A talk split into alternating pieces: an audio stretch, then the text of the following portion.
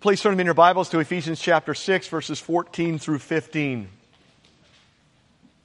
Ephesians 6, 14 through 15. Letter of Ephesians was written by the apostle Paul to the Christians living in the capital city of Ephesus. Paul wrote this while he was under house arrest in Rome. Not fun. And he wrote it to lay a solid doctrinal foundation for these believers so that they could then live out those doctrines for the glory of God. So, know the truth and then you live out that truth. We're now nearing the end of the application section of this letter, and it's been very good and it's been very challenging. And the call is to rise to the challenge for the glory of God because we love Him and because He is worthy. Recently, Paul's been imploring us to be spirit filled Christians who do the will of God as found in the Word of God. That's seen in many practical ways, and it should radically affect how we live out our lives on a daily basis, knowing that God is watching. Back in verse 10, if you remember, Paul shows us that we in Christ are in a spiritual battle, and the call is to stand strong in the battle.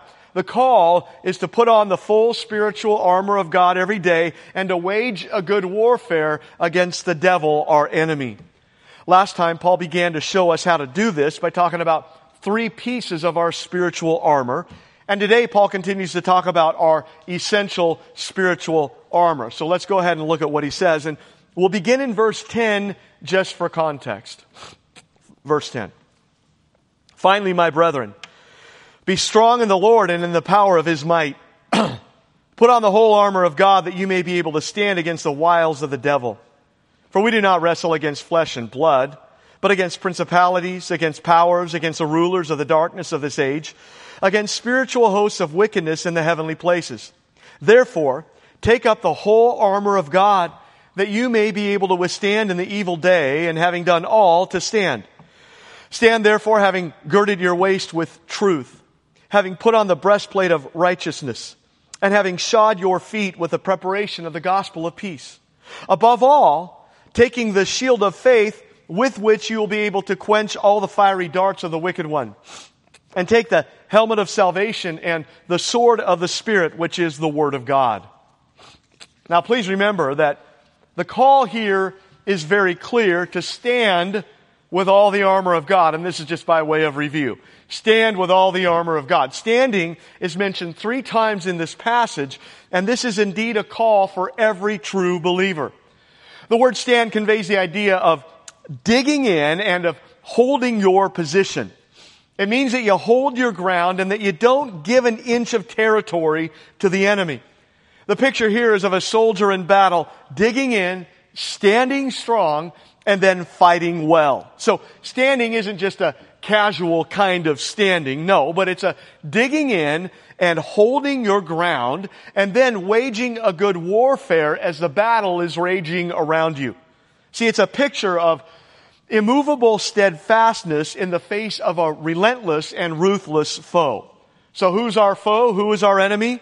Our enemy that we are called to stand against is the devil himself and the demons who follow after him. And look, the devil, he utterly hates you.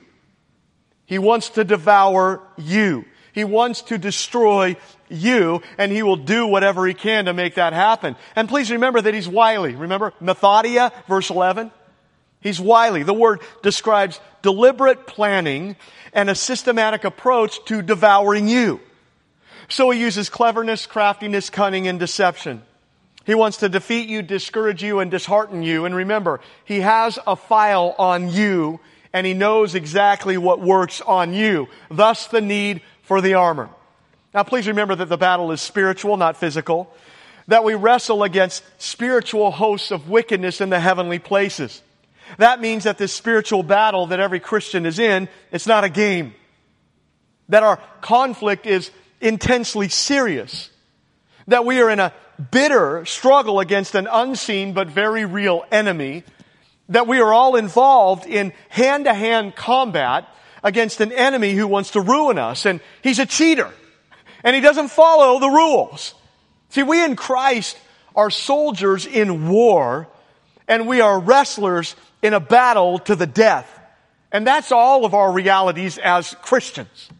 This is, this is what we have to deal with. The call then, and it's a privilege to deal with it, by the way. It's a privilege to wrestle and to fight against the wicked one. The call then, to stand with all the spiritual armor on every day because that's how we fight. And remember, we can fight and we can fight well and we can stand firm and strong. How? In Him and in the power of His might. And that's key. So good news that while we ourselves can't stand against the devil and his demons in our own power, not a chance, look, the source of our strength doesn't come from ourselves, praise the Lord, but the strength and the power and the might comes from God, and that changes everything. See, every Christian already has God the Holy Spirit indwelling him, and also God has given us everything that we need to stand firm and to wage a winning battle. The key then is to hook up to the power source, to plug in and utilize the power that's already available to us, but how? Put on the armor. All of it, every day, no exceptions. The picture here is of a fully armored Roman soldier, and Paul uses this physical picture to show us the spiritual reality.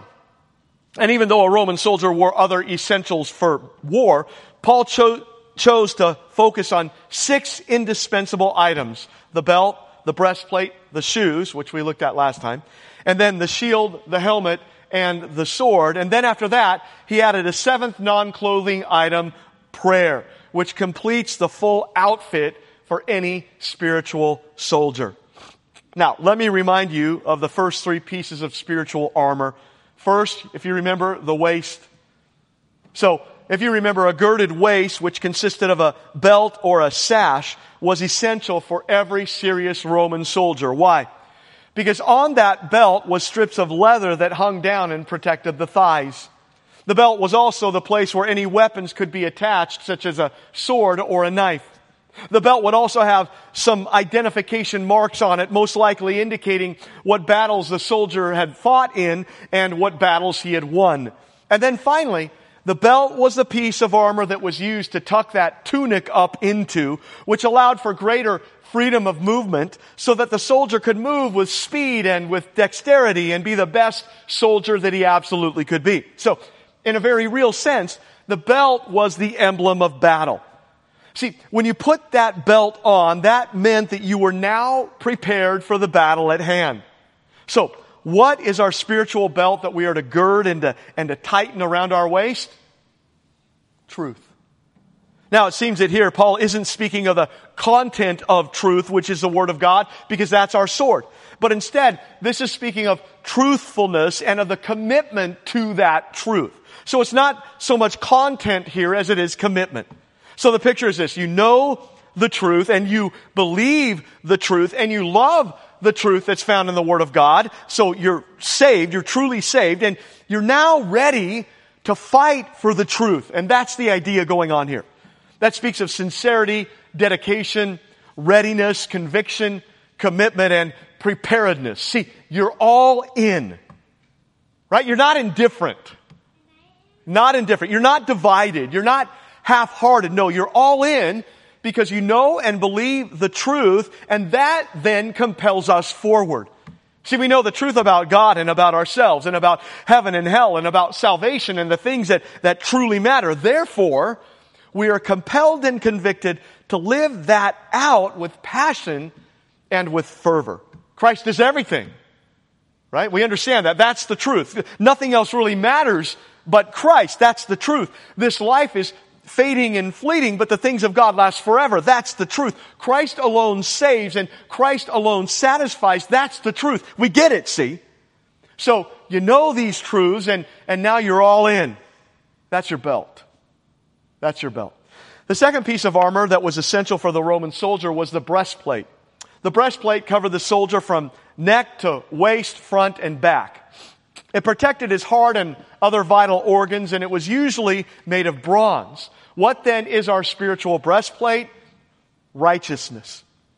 I believe this is speaking the, uh, about the two aspects of righteousness, about the imputed righteousness of Christ that we all receive at salvation, and then the necessity for us to live the Christian life, the righteous life, the God pleasing life more and more and more. Look, we're all wrong because we're all sinners. But to get to heaven, you need to be made right with God. You need to be righteous, pure, holy, and unstained. Okay, how? Well, there's only one way. See, it's a gift from God to the repentant and believing sinner. It can't be earned, but it's credited. It's imputed to the believer at the moment of true saving faith. As 2 Corinthians 5.21 says, God made him who knew no sin, Jesus, to be sin for us that we might become the righteousness of God in him. So our sin as believers that condemns us is credited to Jesus, which he took and paid for in full on the cross. And good news, his righteousness, his perfect life is credited to us as believers, and that is indeed the ultimate trade-off. And now, for every true believer, we are now declared righteous by grace through faith in Christ alone because of what He did in our place as our substitute on the cross. And that is an incredible reality for every true Christian. That's a piece of our armor as believers. How so? Well, when you fail, anybody? When you stumble and bumble along, when you sin and you mess up and you blow it and when you feel so guilty, you, you, you want to wallow around in your sin and you want to wallow around in your guilt, here's what you do. You fall back onto that breastplate. Christ died for all my sin. He paid all my wages and I am in Him. See, that's what you do. So you put on the breastplate of the imputed righteousness of Christ as your defense against all Satan's lame accusations. Along with that, we're also called to live the righteous and Christ honoring life more and more and more. See, spiritual warriors are fighting sin. They're repenting much. They're pursuing Christ actively. They're not courting sin. They're seeking to obey. They're seeking to please the Lord. And that pursuit is a spiritual breastplate that protects us from the onslaught of the wicked one. The third piece of our spiritual armor that we looked at last week is our footwear. See, the sandals of a Roman soldier were made primarily from leather. They were light and airy, which allowed their feet to breathe and to stay cool and dry. But best of all, they were fitted with metal spikes on the bottom of the soles. Those spikes helped them to maintain their footing, and they allowed the soldiers to stand firm in the battle. Well, our essential footwear in the spiritual battle that we're all in is the preparation of the gospel of peace. What's the gospel? The gospel is the good news of Christ. For God so loved the world that he gave his only begotten son, that whosoever believes in him shall not perish but have everlasting life. How good is that? That's good news, right? That's true good news. Think about this. Jesus, God the Son, left heaven, came here, took on human flesh, lived a perfect life, died on the cross as a believer's substitute for sin, and then he rose up from the dead three days later, ensuring forgiveness and life for all who believe. And that is the best news ever because none of us deserves this.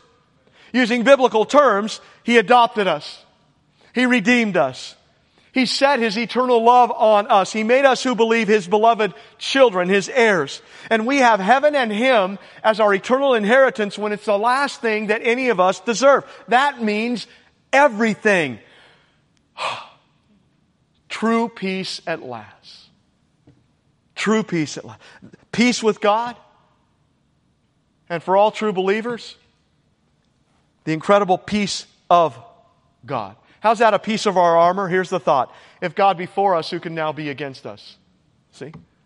So when Satan and life try to knock you down and cause you to flee instead of stand strong, when worries and fears surround you, when you fall and fail and mess up big time, when you're at your wits end and you're, and you're scared and you're worried for a loved one or for yourself and, and you begin to waver, you put on the shoes and you remember the gospel of peace. Remember the good news of Christ. Remember Christ and the cross and what that means. Remember the, the great love that God has for you because when you do that, it'll raise you above all those worries and fears and it'll give you perspective that will allow you to continue fighting and to continue standing for another day. The next piece of armor that Paul mentions is the shield. The shield referred to here isn't a, small round shield, but rather This is talking about the large four cornered shield that was about four feet by two and a half feet. And that was large enough to cover all the other armor and that allowed the soldier to stand be- behind this shield fully protected. The shield consisted of two layers of wood that was glued together. It was then covered with linen and animal hide, and then it was bound with iron. Soldiers often fought side by side with a solid wall of shields protecting them. One soldier, after a certain battle, counted no less than 220 arrows sticking into his shield. Think about that. So, a shield was absolutely essential for any soldier. What's our shield? Faith. Faith. Above all, or besides all this, or along with all these other pieces of armor, what? Take up the shield of faith. So this is talking about uh, is this talking about saving faith or is this talking about living out your faith with faithful living? Well, since the gospel is mentioned in verse 15, I believe that the shield of faith here refers to actively trusting in God, talking about faithfulness. After Peter warns his readers about their adversary, the devil, who wants to devour them, look what he writes in 1 Peter 5 9. But resist him, what? Firm in your faith so faith is vital for all of us if we're going to stand against the devil and resist him and wage a good warfare. So we're already saved by faith. and now we're called to live out our faith day by day by day, trusting Him and living faithfully for His glory. So the question is, do you really trust Him? I mean, really? Do you really take Him at His word, which is truth? Do you really truly believe what he says. Look, when we're successful, Satan tempts us with pride, seeking to turn us from God because we think that we no longer need him. That's a faith issue. When we suffer, Satan tempts us with doubt and unbelief, trying to make us believe that God has abandoned us so that we will then abandon God. It's a faith issue. But those who use their shield of faith, they will endure and overcome and remain faithful through it all and never give up and never give in because they trust God through it all. That's faith, right? I, I trust you, Lord. I'm not going to believe those lies. I, I trust you, Lord. I, I'm not going to be shaken by what's going on around me. No, I trust you, Lord. See? John MacArthur says that the way to stand strong and to resist the devil is by remaining firm in the faith. That means that you continue to live in accord with the truth of God's Word.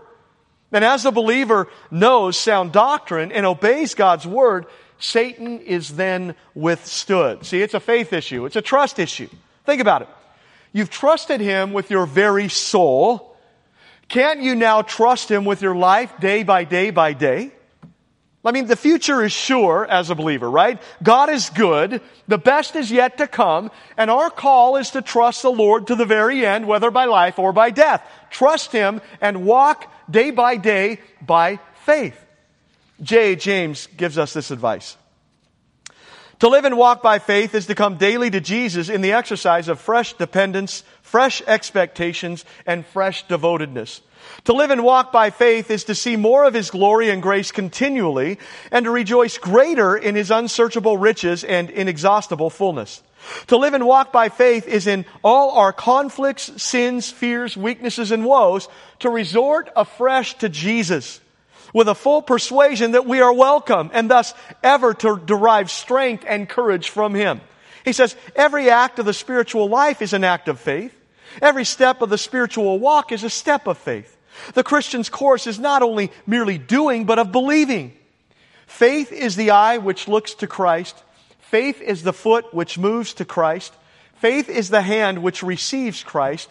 Faith is the mouth which feeds upon Christ. And that is our call as good spiritual soldiers. Trust Him.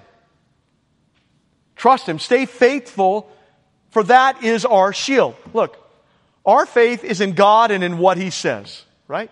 We assert that God has spoken to us, and while God hasn't told us everything that there is to know, He's told us enough about truth and salvation and life and we put our trust in Him, the God who created all, the God who knows all, the God who never lies, the God who is truth. We trust Him with our souls and we are to trust Him with our daily lives, see.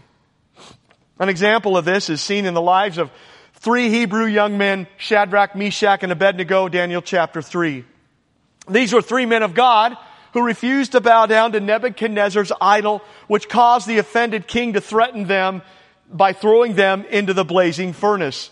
Their response shows us that in that moment, they took up their spiritual shield. See, by faith, they saw the unseen God as more real than the enraged king standing in front of them, threatening to roast them alive. Their answer shows forth their faith in the unseen God. They said, Oh, Nebuchadnezzar, we do not need to give you an answer concerning this matter. If it be so, our God whom we serve is able to deliver us from the furnace of, uh, uh, of blazing fire, and he will deliver us out of your hand, O king. But even if he does not, see, let it be known to you, O king, that we are not going to serve your gods and worship the golden image that you have set up. See, that, that is true faith lived out. And that's the call. It's to be faithful and to trust God like that in the daily instances of our lives because that is our shield. Trust Him. You may think, that's a great story, but what if uh, God hadn't delivered them? What if they had been burned to death? Uh, so what? So what? Then they simply would have died in faith. And God would reward them abundantly throughout eternity in heaven. See, the key isn't the outcome. We trust God with all that. The key is their faithfulness in the midst of their trials and temptations. A.W. Pink uses the analogy of two men standing on the deck of a ship looking in the same direction. One sees nothing, but the other man sees a distant steamer. The difference is this, that the first man is looking with the unaided eye, whereas the second man is looking through a telescope. Well, faith is the telescope which brings the future promises of God into present focus. Faith enables us to see the unseen world that the natural man can't see, which then enables us to live with that in view, which then enables us to be propelled forward day by day. What's the call? Use your shield, or here, always be looking through the telescope. Look, when you do that, when you truly put your trust in God and live that out in your daily life, look, this will then allow you to quench the fiery darts of the wicked one. What a picture. It's a picture of Satan, the wicked one, literally the destructive one, the exceeding harmful and vicious one. And look, he's constantly hurling incendiary missiles or fiery darts or flaming arrows at us, at you. Constantly. So you better always have your shield up. See, at that time, the arrows of the enemy were often dipped in pitch and then ignited. Without a shield to deflect, absorb, and to quench the flaming arrows, well, you're going to get stuck and you're going to get burned up quite easily. Now, although these shields were made of wood and then covered in canvas and leather, look, before the battle in which uh, a flaming arrow might be shot at them, the soldiers would wet the leather covering the shield with water so that they would extinguish those flaming arrows. See, the Roman soldiers could close ranks with these shields, with the first row holding their shields edge to edge in front, and then with the rows behind holding those shields above their heads. So in that formation, they were practically invulnerable to arrows, rocks, spears, and even flaming spears. The shield was absolutely vital. Well, faith is our spiritual shield against all of Satan's fiery arrows. What are those fiery darts or fiery arrows? They're anything that will cause you to lose faith in the Lord and take your eyes off of Him. Anything that will do that. Anything that will cause you to waver, to not stand firm, to not put on all your armor, doubts, fears, worries, temptations, and so on. You're horrible. How could God ever forgive you for what you have done? You say, well, nothing can separate us from the love of God, which is in Christ Jesus our Lord. That's faith. God has abandoned you. You are all alone.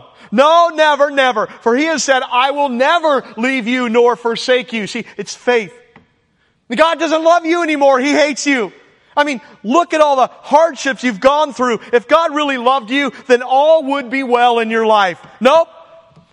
In this life, we face trials and we face sufferings, but joy comes in the morning and the eternal weight of glory far outweighs all of life's hardships. Faith is the issue. You won't last. You will one day fall by the hand of the enemy. You say, no, for he is, who has begun a good work in me will perform it until the day of Jesus Christ. It's faith. You're weak. Yeah, I am, but my strength is made perfect in weakness and he's strong and I believe in him. Faith.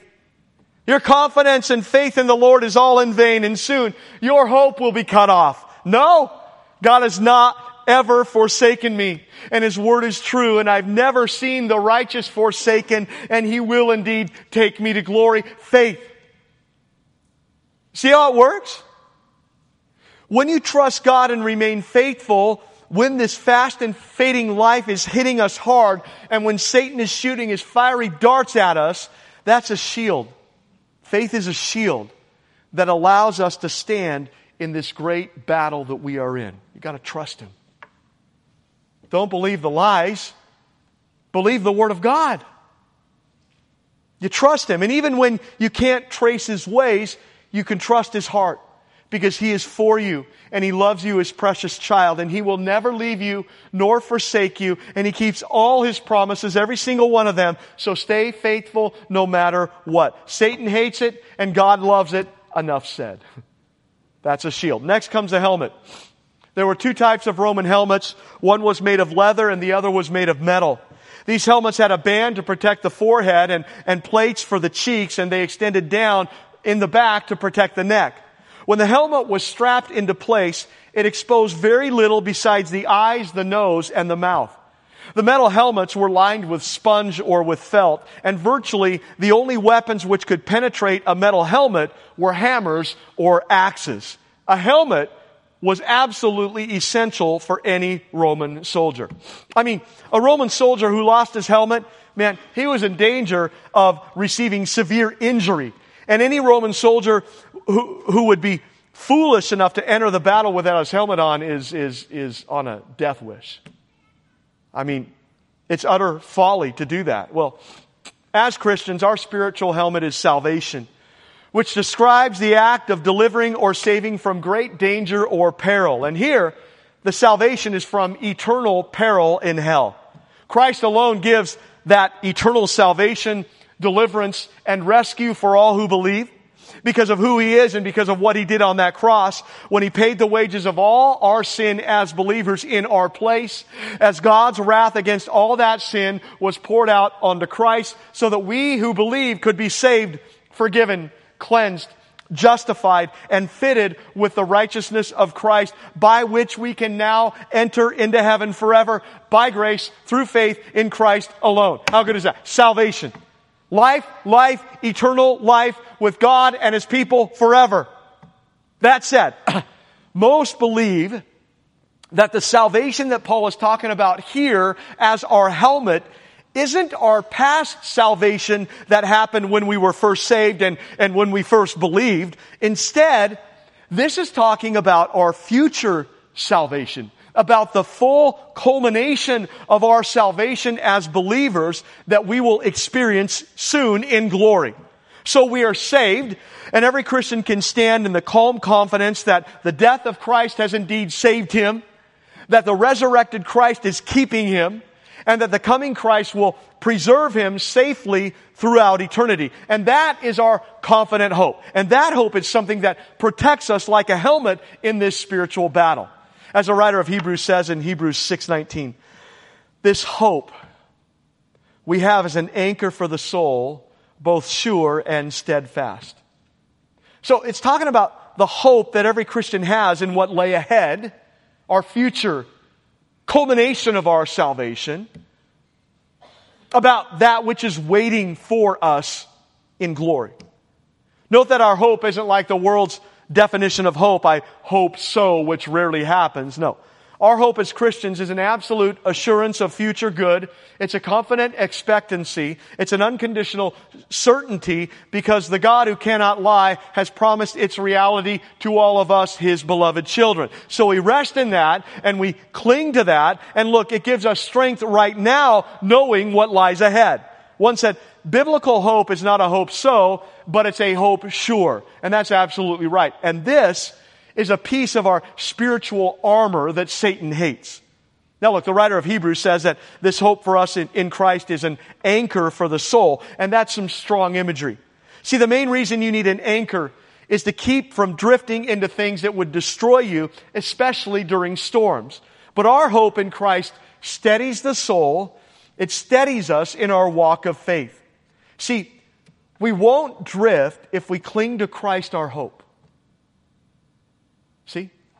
Because with hope, we can maintain an optimistic outlook even when things go wrong. I mean, our life will still have its stresses and it will still be filled with trials and tragedies, but the believer whose hope is in the Lord won't be overcome because our hope is something that carries us through. One said that hope is something as important to us as water is to a fish, as vital as electricity is to a light bulb, and as essential as air is to a jumbo jet. Hope is basic to life. Without that needed spark of hope, we are doomed to a dark, grim existence. Take away our hope, and our world is reduced to something between depression and despair. And that is where the world is without Christ today. But because we have Christ, and because we are saved and have heaven as our eternal inheritance, future salvation, see, hey, we can endure all this. We can even be joyful in the midst of this. We can smile even through our tears, knowing what lies ahead, because this isn't the end of the story. No, the best is yet to come, and that propels us forward. Look, we face numerous types of storms that threaten to rob us of our hope in Christ. There are storms of false doctrine that can blow us off course. We must weather those storms by holding firmly to the promise of salvation in Christ alone, by grace alone, through faith alone. Put on that helmet. There'll be storms also of doubt sometimes, but we can weather those storms by coming back to the truth of the resurrection of Jesus Christ, which is the bedrock of our faith. He's alive and our future salvation is certain and our hope can rest confidently in Him. Put on that helmet. There will also be storms of difficult trials where we wonder why God is allowing them and we question maybe whether He even loves us. We weather those storms by remembering that God, who did not spare His own Son, but delivered Him up for all of us, He has promised to bring us through every conceivable difficulty to ultimate glorification Put on that helmet. There may also be storms of defeat where we fall into sin and dishonor our Lord and Savior. We can weather even those storms if we realize that Jesus died for us and He justified us and that by His grace we can be restored. And for all of us in Christ, our future is indeed certain. Put on that helmet. Hey, soon we'll all be home. Amen? Soon we'll all be home. Hope glory. Put on that helmet. That's an anchor for us. But look, instead of our anchor falling into the depths, look, instead, our anchor as Christians rises up, up, up, up into heaven, where the Lord Himself is. So our lives are accessed and anchored in heaven and we're as good as there already. And that's vital to remember when the wily liar tries to sidetrack us and cause us to doubt and knock us down and knock us out. No. Put on that helmet of salvation and set your hope in what is coming for you, God's beloved child. Don't take your eyes off of that. Don't take your eyes off of that. The next piece of essential spiritual armor is the sword. The word for sword here isn't referring to those long swords that we would be wielded with two hands. No, instead, this refers to the shorter sword that was about two feet long, that could be wielded with one hand, and that was used for close hand to hand combat. Note that this is the only clearly offensive weapon uh, in this list of armor, and like the other pieces of armor, this is absolutely vital. Here we see that the Word of God is our spiritual sword. Satan hates the Word of God. Doesn't that make you want to pick it up and read it and apply it? Because Satan hates it, and God is greatly pleased when we do that. Sword of the Spirit, the sword given by the Spirit to us. Not only does it help us in incredible ways, but it's also used to assault the wicked one, our wily enemy. The Bible, see, in your life is a weapon. And it's only a matter of whether you know how to use it or not. Learning how to use it is dependent upon how diligently you ingest it and read it and study it and live it out in your life. One said, we have a spiritual sword, a sword not forged in human anvils or tempered in earthly fires. A sword that has a divine origin, a powerful, effective, amazing weapon that is incomparable and matchless in the hand of a believer. It's so important and powerful that nothing can withstand it and nothing can overpower it. But we have to use it, see. Here we have this incredible WMD. I just made that up, you know. Right here. Many Christians don't even pick it up. How foolish is that? We have to use it. Yet many Christians don't even read it. But it's impossible to stand firm and be a good soldier, uh, be a good wrestler if you don't. David tells us the importance of the Word of God in Psalm 19, 7 through 11. There he tells us that the Word of God is perfect. Perfect means complete, comprehensive, without defect or blemish whole, undefiled, of utmost integrity, sound, wholesome, the Word of God. In other words, the Word of God lacks nothing in order that it might be what it should be. It is complete as a revelation of divine truth, and it's complete as a rule of conduct. What else did David tell us? What else does David tell us? That the Word of God is sure, it's certain, it's firm, it's dependable. This shows us that in a world of lies and in a world of uncertainty, we can stake our present and our future on God's testimony or witness concerning Himself because His Word is truth and therefore God's testimony is worthy of our trust. That means that anything that doesn't agree with God's Word is a lie. That means that the Bible is to be our one and only standard for life. That means that the Bible is our one authority and the wise soul is the one who submits to that authority because it's true. Third, David tells us that God's word is right. Yashar, which means righteous, straight, upright, just, and correct. See, God's word is founded in righteousness, and so just as a physician gives the right medicine and a counselor gives the right advice, so does the book of God gives us, give us what is right, correct, truthful, and essential and needed for our souls. Fourth, David says God's word is pure. It's without hypocrisy or blemish. Unlike the other sacred books of so many other religions whose words are anything but pure and without pretense, God's word alone is pure, clean, radiant, and without fault. You say, no, Jon, God's word is filled with contradictions. Oh, no, it's not. No, it's not. And while there are tensions that are hard for our human minds to comprehend, and while there are indeed some difficult passages, there are no contradictions in the Bible. And God's Word is indeed coherent, consistent, and true because God is the one who wrote it through His divine inspiration. See, you don't have to be afraid to ask the hard questions of the Bible. No, ask them. Ask them. We have nothing to fear if it's true, and it's true. So ask the hard questions and watch as God's Word passes every true test because it's true. Fifth, His Word is clean. Clean means pure, genuine, flawless, free from impurity. As one wrote, God's Word will never fade, corrode, or diminish because of impurity. It is clean and it makes clean. That's right. See, because the Word of God is pure, it is then the means to cleanse our hearts and lives as dirty sinners. Faith comes by hearing and hearing by the Word of God. So, how is a dirty, undeserving sinner ever going to be made clean and right before God? Through His Word, by which His Spirit does His effective work. Through His Word, giving us the truth of God and the good news of Christ. Six, God's Word is true and righteous. True refers to faithfulness, reliability, and trustworthiness. while righteousness suggests conformity to a moral standard. And just as God is true and righteous, right, pure, holy, and untainted, so too is His perfect word that He has given to us. See, there's nothing false or unrighteous in His word, nothing. Instead, God has given us a book. Think about this.